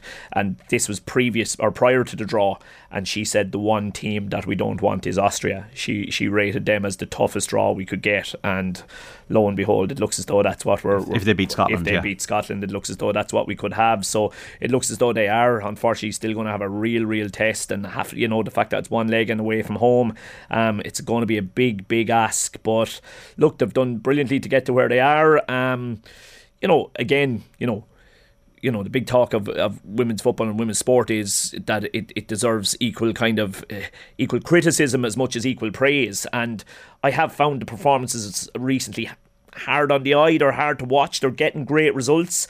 Um, but there's a particular style of play that's been implemented there at the moment that is about grinding them down and grinding out the result. And sometimes when you look at the quality of a Katie McCabe and Denise O'Sullivan and people like that, you think, you know, if they were let off the reins a little bit more, could we maybe get a, a, a bit more out of them? But look, if, at the same time, Vera Pauw's getting the results. She's absolutely getting the results, and look, she, obviously she knows the players better than I do, so she knows what's going to, to work for them as far as she's concerned. But I just have a little bit of a, I, I think they could, you know, be let off the loose a little bit more. What do you think, Damien? Um, yeah, I, I, I look, I, I, watch from, from a distance and I watch some games. I don't have any in-depth knowledge, so I wouldn't be able to give you a, a yeah. huge opinion. Uh, I wouldn't feel comfortable giving a, an opinion on them but they seem to be making progress. You know, um, every time you read an article or you see an interview, they, they, are making progress, um, and that's the main thing for them. Uh, and I'm delighted for them. I hope they go and uh, and do it. It'd be wonderful. But um, as I said, I wouldn't have, wouldn't have qualified enough to uh, to talk about them. It, it would be incredible for the women's game in this country if they could qualify for it, John. It really, really would. Like you just can't talk it up enough. You know, the whole you know the whole Katie Taylor effect in terms of, of boxing and, and the amount of, of, of top class young girls coming through in the boxing front at the moment, you know, that exact effect. We're going to see that exact effect if Ireland can qualify here. It's it's going to it's already moving massively in the right direction at grassroots level based on what I'm seeing and at underage League of Ireland level. I would have had a, a bit of involvement with, with treaties, 17s and that when I was there. Um, but this would just, you know, pump a huge amount of oxygen into that whole situation as well. Uh, the worry is if you don't qualify, it kind of gets lost a bit because you, you have the nine months, you have the, it's next summer in Australia and New Zealand, you have all the, the campaigns, the billboards, and, and we're really getting to yeah, know these players. Side, Damien. Progress is pro- progress is progress. You know, I mean, you know, we've gone further than than, than we have done before, and and that's what I keep seeing and hearing and reading about this Irish team is they keep pushing boundaries, and that's going to inspire the next generation, like the England women's team winning it. That's what you want, numbers in the game, um, because then it's going to get better by virtue of the fact that more people play it, the more coaching, the better the grassroots, the better we'll come through. So it might not be this group's chance but they're going to move the needle absolutely. They already have moved it. You know, if they could qualify, well, I'll tell you what, you'd be moving it hugely. But keep moving the needle, keep moving the needle, and eventually they'll get there. You know. This is Off the Ball Saturday on News Talk Football Saturday with Damien Delaney and Shane Keegan. We're back after this. Football on Off the Ball. With Sky. Watch Premier League, Women's Super League, Scottish Premiership, and much more live on Sky Sports. This is Off the Ball Saturday on News Talk. John Duggan with you through to five on Football Saturday with Damien Delaney and Shane Keegan. Uh, Full time score Galway 5, Sligo Rovers 2 in the Women's National League. In the golf, Rory McIlroy three shots off the lead. He is nine under par at the BMW PGA Championship through 15 holes of a second round, three shots behind Soren Kjeldsen and Viktor Hovland, and two par fives to come for McIlroy. He's in a tie for sixth at the moment, and a tie for 11th is Shane Lowry. On 8 under par, he's playing the 15th. At Leopardstown, Jadoomi, the 9 to 4 joint favourite, has won the Boomerang Mile, the Group 2 there. Christophe Soumillon riding for uh, Simon and Ed Crisford, second English winner of the day after I'm a Gambler in the uh, Premier Handicap. And the Irish Champion Stakes, won by Luxembourg, 7 to 2 shot for trainer Aidan O'Brien and jockey Ryan Moore. They've done it in the big one. We have the St. Leger coming our way tomorrow. Um, Shamrock Rovers then during the week against Djurgården's uh, goalless draw. Shane Keegan, will they be happy? Um, will they be happy? Yeah, look, it was a, it's a decent result, I suppose. The, the problem probably is, John, that the, the, Rovers are third seeds in the group. Djurgårdens are fourth seeds in the group. You're at home to the one team in the in the group that are below you. So from that sense, you know, is there a better opportunity to pick up three points? Arguably not. Um, a draw was probably a fair result. Look, it wasn't. Um, wasn't the kind of game that set the world on fire now to be honest with you so it wasn't. Both sides were kind of decent in possession but once it got to the to the final third there was a bit of a, a, a lack of creativity. Still no still no Jack Byrne. Um, he came on and immediately made a difference created arguably their best chance within seconds of coming on to be honest with you. Um, and I think you know, he's a complete and utter game changer for them. He's a complete game changer. I think if he had been fit and able to play 90 minutes the other night, I think they, they possibly would have won that game. Surprised um, to see Rory Gaffney left on the bench as well. I think he's been outstanding in, in, in Europe so far. So there might be a little bit of a sense of the one that got away, but that's all going to be dependent on how the group plays out from here on. Like the other game was an ill all draw as well, so they, they certainly haven't lost any ground. Um, but just in terms of where do those wins come from, like a draw is still a a decent results. Like they were, you know, with bookmakers, they were still underdogs, even if they are third seeds and the others were fourth. And from a financial perspective, very important that they didn't throw away the point that they had. Um, like I don't know if you've seen the numbers going around. They got more money for the one point that they got uh, and drawing that game than they will for winning the League of Ireland this year, which is just a crazy situation, really. Yeah, DLR Waves are in action at the moment against Athlone. That is goalless in the Women's National League. Uh, just let you know about our competition, folks. Uh, the Premier League is back. So we've teamed up with one of Europe's largest sports events ticketing and hospitality companies, Champions Travel, to give you the opportunity to win a 250 euro Champions Travel voucher each day this week. These can be used on Premier League match trips as well as a host of other sporting events. Daily winners will also be entered into our grand prize draw, where one lucky winner will win a trip from a selection of Premier League games with flights and two nights accommodation included. Today, we've been asking you to tell us who this mystery voice is, wondering why people would ever be given hats free of charge. But this is um, this is not on. I, I genuinely think this is on. Three caps. Kevin Kilbane, of course, uh, of the stable uh, and our friend of the show. Congratulations to Connor Carroll, Stillorgan in County Dublin, who answered that correctly. He's today's winner of the 250 euro Champions Travel voucher. Damien, um, how have you felt Arsenal have done so far this season? Okay, they lost at United, but they're still top of the Premier League. Have you been impressed by Arteta's um, movements? And- uh, I don't know. Uh, like, okay. I kind of losing interest in, in, in, Arsenal, to be honest with you. They're nice to watch. Like, you know, if I. You're talking to I, two Spurs fans here now on the, on the radio. So, yeah. Ah, like, they just, you know what? They've just been on the periphery looking in for so long, and you're kind of going, come on, lads, come on. And this year they start off great, and you think, okay, they've they've won the five games they should win. Then the first test they come up against, they, they, they, they falter. And then, you know, the Zurich game on, on, Thursday night, it's pretty, it's easy on the eye, it's all nice, but like this, you could just still see that those old character traits, the old way that they are, is just, it's it's it's not leaving the club. And, and, you know, maybe it was the personnel, the manager was trying to get out, he moved on a couple of people, got his own kind of spin on the team. But they're just on the periphery looking in. They can't seem to get over that hurdle of just winning games of football that maybe they don't deserve to win. Um, so that's why I'm kind of losing interest in Arsenal. But if Arsenal are, if I come home tonight and Arsenal playing the half five game, I'll watch it because they're nice to watch. They're easy on the eye. They move the ball really well. They've got some neat and tidy players. They're they're nice, but they're never going to get back in the top four or or, or, or get you know into the Champions League or get I don't know win a trophy, maybe an FA Cup because they just have that soft side to them. And I hate using the word soft underbelly because everyone uses that with Arsenal, but they just have it. And, you know, even if they get to the latter stages of this competition, which I expect them to, they're going to come against a Roma, you know, or a, or a Lazio or, or, or, or even a United, dare I say. And you know that when the, the going gets tough, they'll just wilt. And, and then they'll just exit stage left. And that'll be that for Arsenal. Arsenal going to Arsenal then, is what you're saying. I, I, I'm trying my hardest not to say that. Like I, that okay, I was and like soft underbelly were the two phrases I was trying to stay away from. But like, yeah. Well, you're speaking to two Spurs fans, Damien. Obviously, we're not biased yeah. on the radio, of course, but uh, we're, uh, we're, used to being referred to as yeah, well, Spursy. Well, we've been, we? have been soft all of our lives. So, is is there any signs with Spurs that that's going to be different under Conte?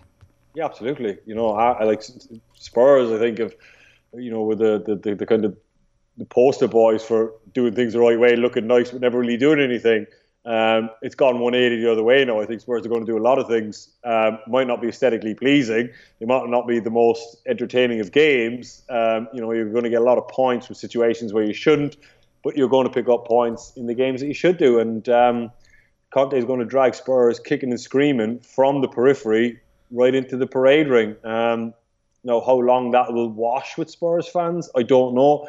I know that there's a lot of die-hard Spurs fans almost think, no, no, we're Tottenham Hotspur, and you know we play the game a certain way, and, and, and that's our tradition, um, and we're not too worried about. I won't say not too worried about trophies, but you know the tradition comes first. Um, and at the moment, all seems well, uh, but you know there's, there's, there's a touch of uh, kind of combativeness around uh, Conte as well. So look, it's, it's whatever you want really, but I just think with Arsenal, I just I'm just a little bit kind of going, yeah, I'm over them to be honest with you, and and with Spurs, I'm kind of going, okay, good. I can't wait to see where this goes. Yeah, Son, I'd be a little bit worried about. It seems uh, he's um, lost a little bit of confidence, or something's something's not right there at the moment. Maybe he just feels a bit under threat with Richarlison. I don't know. Yeah, possibly. He's definitely look. He's not firing on all cylinders, but look, players go through little mini slumps. I, I don't think there has to be a big underlying issue at the same time. Hopefully, he will bounce back. And maybe, to be honest with you, John, he's you know he's been such a regular for us, and there's been such expectation around him for a long time, and he's continued to deliver on that for so long that a little bit of a breather is not the worst thing in the world for him, to be honest with you. And the fact that that Richarlison has has really kind of stepped up in the last week or two, and now you've got obviously Kulusevski's had a brilliant start to the season. You know, maybe give maybe give Son you know a, a week or two. Well, look, he's possibly going to get a week or two of a break now anyway, with no games going on. But even just you know leaving him back on the bench, that he comes off the bench with 25 minutes left, and and the Spurs crowd go mad as he walks back onto the field. You know, and you know you know feels the love again, and and and I, I think that would be no harm whatsoever. And I think we are in a position now that we probably can give him the breather. Up until now you know, if Son was out, we may as well nearly have not turned up because he'd become even more important than Harry Kane over the last 12 months. So he had. Um, whereas now, because the two lads have, have, have looked so good in, in the last while, I think we, you know, I think give him a week or two off there and, and get him back in, then firing on full cylinders again, all going well. With Harvey Elliott in tears uh, after scoring against Bournemouth, Damien, and uh, Richarlison, a lovely scene when he went to his dad there in the crowd the other night. Um, wears his heart in his sleeve, scored a couple of headers against uh, Marseille in the Champions League. Did you see much of it as a pro? Did you see many players like, like, like get emotional about you know big things that happened? Or? Yeah, I mean it depends. You know what, what, what you know, a lot of players have things going on in their private lives, yeah. um, and it's a big moment. So they're not necessarily crying because they love the football club. You know, there might be something else going on in, in, in the background there, but it's not a bad thing to see. You know, players are obviously super focused. You know, hold a lot of energy and emotion inside, and then something happens, and it just it just comes out of you. Um, um, again, without knowing the reasons why they cried or not, but I like Richarlison. Um, you know, he's the type of player that when he's in your team, he's great. When you're playing against him, he just irritates you. Um, but he, he, he's, he's the right type of player that Spurs need right now. And Antonio Conte, you're talking about being a dog and, and, and, getting results over the line. He's your guy. You know, you saw coming on in the games that he came on. He had a real impact and helped Spurs get results that they get. Arsenal don't have that type of player. You know, they don't have a dog that they can take off the bench and, and, and really see games out.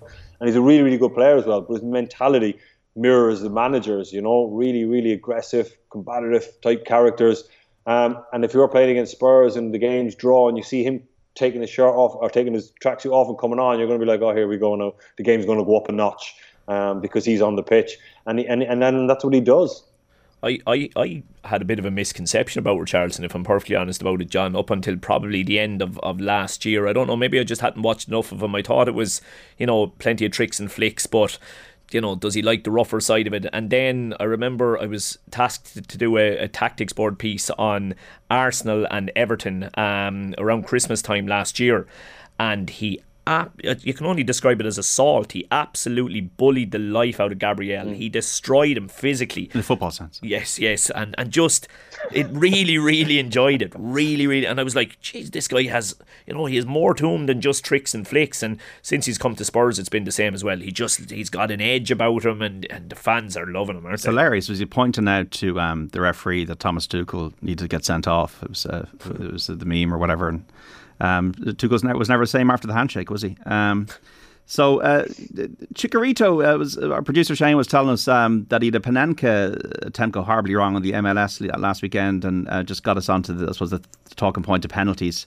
Who would you want to take a penalty for if your life depended on it, Shane? Matt Le Tissier. Matt Le Tissier. Oh, without a doubt. Matt Le Like, for me, penalty takers need two things. They need technique, and Matt Le technique was absolutely flawless. Um, and two, there's a mentality that suits penalty takers. And for me, that mentality of, yeah, I'm I'm so good here that I'm going to score, and if I don't score, do you know what? Nah, so what? I'm I'm that good that everybody will forgive me anyway, if that makes sense. Le Tissier had the two of those things. Like he was, you know, he was just to me he was the perfect prototype of both technique and personality that you want from a guy taking your penalties. How much of it goes in now with Cobh Ramblers guys? You, you talk about penalties, do you talk about taking penalties, or do you have a designated guy? Um, no. Well, we probably probably our most natural penalty taker maybe hasn't actually started all of the, the, the games for us. To be honest with you, so look, it's it's not something we would have worked on. I think coming up to big cup games, you probably zone in around it a little bit more. All right, but you know, again, it's it's one you hear a good bit debate about. Can you practice them? Um, you can practice the technique, but there's no way in the world that you can recreate. I mean, there's been so many different attempts of, you know, line the players up both sides of the 18 yard box or play crowd music or, you know, so many different attempts to try and recreate the mental side of, of just how big it is. But I don't think anything can prepare you. Thankfully, I've never been in the position, but I don't think anything can prepare you for your legs starting to get a little bit wobbly um, as you walk the, the, the, the walk from the halfway line up to take take one in in a penalty shootout or something like that. It's just different world really from anything you can try and create. Was it much practice, or did you encounter penalties much in your career, Damien? Um, yeah, I uh, um, like I remember when, when we played in the in the playoff final in, in 2013. Um, Kevin Phillips got a penalty in like I, I, don't know, like the 116th or 17th minute or something, right in the second half of the extra time. And um, leading up to Ian Holloway was our manager. I remember leading up to the game, we were trying to do all the usual stuff of speakers and crowd noises and hmm. the walk from the halfway line, and we and we did a, an awful lot of it. And um, and Kevin Phillips never took part in any of it. He stood by the post and laughed at people, like you know, and was just kind of giggling and stuff like. And I was like trying my hardest. So this goes to penalty, they'll take one. And Kev was like, "You're wasting your time, lads. You'll never recreate it. Do as much of it as you want." And lo and behold, the game, Kev, Kev comes on and puts one right in the top corner. And I laughed at him afterwards. I went, fair play, man. And he goes, you just can't recreate it. You know, you just got to have a mindset. And obviously, he scored so many goals, like, you know, picking your spot, um, you know, uh, com- committing to it, not changing your mind, making sure you get good contact. And I think they're the things that, that he did. But he's like, trying to practice it is is is is, is a waste of time or recreate it. Um, but if I ever got a penalty, I'd, I'd I pick him every day of the week. we actually we actually had a, an example of it last night again in the League of Ireland with, with Cork City. Damien Cork Cork City got a penalty yeah. in the in the ninety fifth minute, and again, you know that that confidence or just a fella that you'd back based on confidence alone.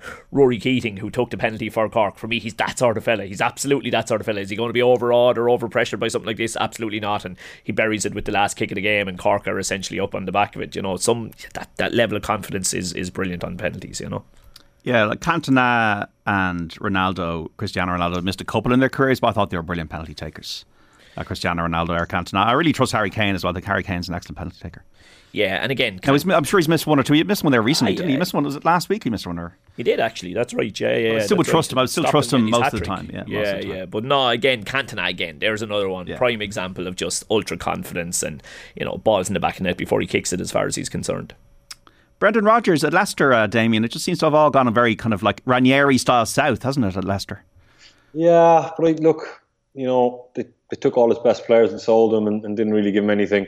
Um, that's the out that he'll use um, if, if and, and, kind of when he does get the sack. Um, but again, the, the, the, air just seems to have gone out of that football club, and that's what happens when you you, you know you, you take all their best players and, and, and move them on. Um, you know, a lot of players think, Jesus, no one coming in we're just lagging here. But having said that, you look at the starting 11 that Brendan Rodgers put out the other night in, in, in the game that they lost. That team shouldn't be bottom of the league. Um, absolutely, it shouldn't. But as I said to you, the air just seems to have gone out of that football club. And I think it's going to be very, very difficult for them. A lot, a lot of players seem down in their luck. The energy levels are down. Jamie Vardy was such a huge part of what they did. He's now on the wane, I suppose. You know, he's not as quick and as powerful and direct as what he used to be. Can't give you 38 games a season anymore. So he's trying to replace those goals. Um, I think it's going to be a tough season for Leicester. Um, very, very, very, very tough season. I think there's a good chance that they're going to go down um, unless something drastic happens, like a change of manager, which I think will happen very, very soon. Yeah, and uh, who else will struggle? Do you think maybe Bournemouth, Nottingham Forest? Yeah, I think I think Bournemouth are going to struggle. Um, I, can anyone actually Nottingham Forest? How have they signed twenty? You only like twenty five in a yeah, squad. I don't know. They, they've signed more players in the Dutch league apparently. like it's it's outrageous. Like Aurier went there the other day, and I think it was a twenty fourth player. You have to register a twenty five man squad. That means what one player that was there last year is going to be in the squad. Like I can't understand that. It's it's it's it's, it's insane. Yeah, I, I, I actually don't know. Um, I'm sure they wouldn't have been allowed to. Whatever rule or whatever way they've got it done, they've been able to get it done because the Premier League are quite strict on the whole rules. But some job for the manager there. Gee, uh, he's a very good God. manager, but oh, he is. He's done uh, a terrific job over the last few years. But how the hell, you know, like I've been in situations where you've got four or five new bodies, and you're thinking, you know, I've got to got to do serious work on the training ground over the next couple of weeks to try and integrate the four or five bodies. Imagine, mother of God, imagine literally starting from scratch with pretty much an entire team at Premier League level, where you've got to the games are coming thick and fast, very little time to work in the training ground, and you're trying to to knit together pretty much an entire yeah. team from scratch and find the combinations of who works well together, who doesn't. It's, it's unbelievable. Yeah, and big uh, work for Andy Reid now. He's got a high enough position there with uh, Steve Cooper at Nottingham Forest. So the best luck to Andy. But um, yeah, I mean, who else? Uh, you know, Newcastle Leeds. Uh, you know, anybody kind of impressed you there in the middle of the pack, uh, the Premier League? Is it before we go, Damien? Yeah, nothing really jumped out. I think yeah. Newcastle, everyone's really monitoring that situation to see how that that that, that plays out. Um, I like what they've done. They haven't, um, you know, kind of thrown a huge amount of money at it. I know they signed Isak for, for, for a large chunk of money. That was more because they had a couple of injuries and they needed to get someone in. But you know they've got a really astute director of football there, um, and I think that's going to be a, a, slow burner. Newcastle steadily getting built up over the next number of years.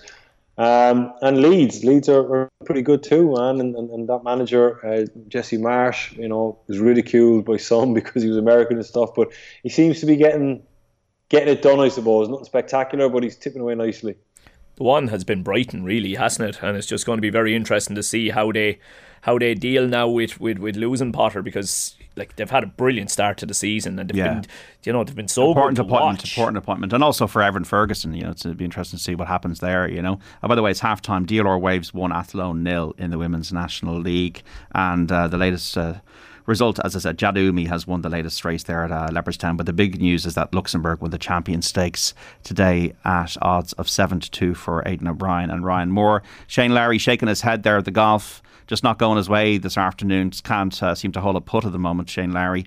uh, two under par through 15 holes, eight under par for the tournament, and a tie for 12th. Rory McIlroy, nine under par and a tie for sixth. The sixth actually on his own at the yeah no tie for sixth at the BMW. Three shots behind the leaders, Søren Kjeldsen and Viktor Hovland.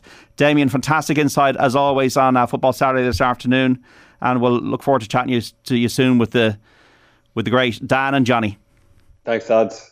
Mind yourself uh, Damien Delaney there. And Shane, thanks so much. Cheers, John. Enjoy Cheers, Garth Damien. Brooks this evening. I will indeed. Looking forward Look to forward to seeing the photos. Yeah, well, that's it. Uh, we all have them. Uh, we got to leave it there, folks. Uh, don't forget off the ball back tomorrow from one until seven here on News Talk. Joe Molloy in the chair. No Premier League commentaries, as we know, with the uh, death of Queen Elizabeth II and uh, all the football off in the UK this weekend. But we do have a football hour with uh, Brian Kerr, Nathan Murphy, and Kenny Cunningham on the show. Also, the Sunday paper review with Conor McKeown and Cleona O'Connor in studio. And Brian O'Driscoll will discuss retirement from elite level sport. We'll also bring you the best of Golf Weekly. So plenty in tomorrow's show, even if there's not that many games. Of course, there's club championship action GAA as well. Be sure to join Joe tomorrow for some great conversation. If you missed any of the Saturday panel, looking back on Leitrim's Connacht title win of 1994 with Martin McHugh, John O'Mahony, and Liam Conlon, or any of OTB Football Saturday with Damien Delaney and Shane Keegan this afternoon, you can find the podcasts of our content on the OTB Sports app, or be sure to listen back wherever you get your pods. Thanks so much for listening to us this afternoon on your radio here across the nation on News Talk. We'll speak tomorrow at 1. Bye bye. Football on Off the Ball. With Sky. Watch Premier League, Women's Super League, Scottish Premiership, and much more live on Sky Sports.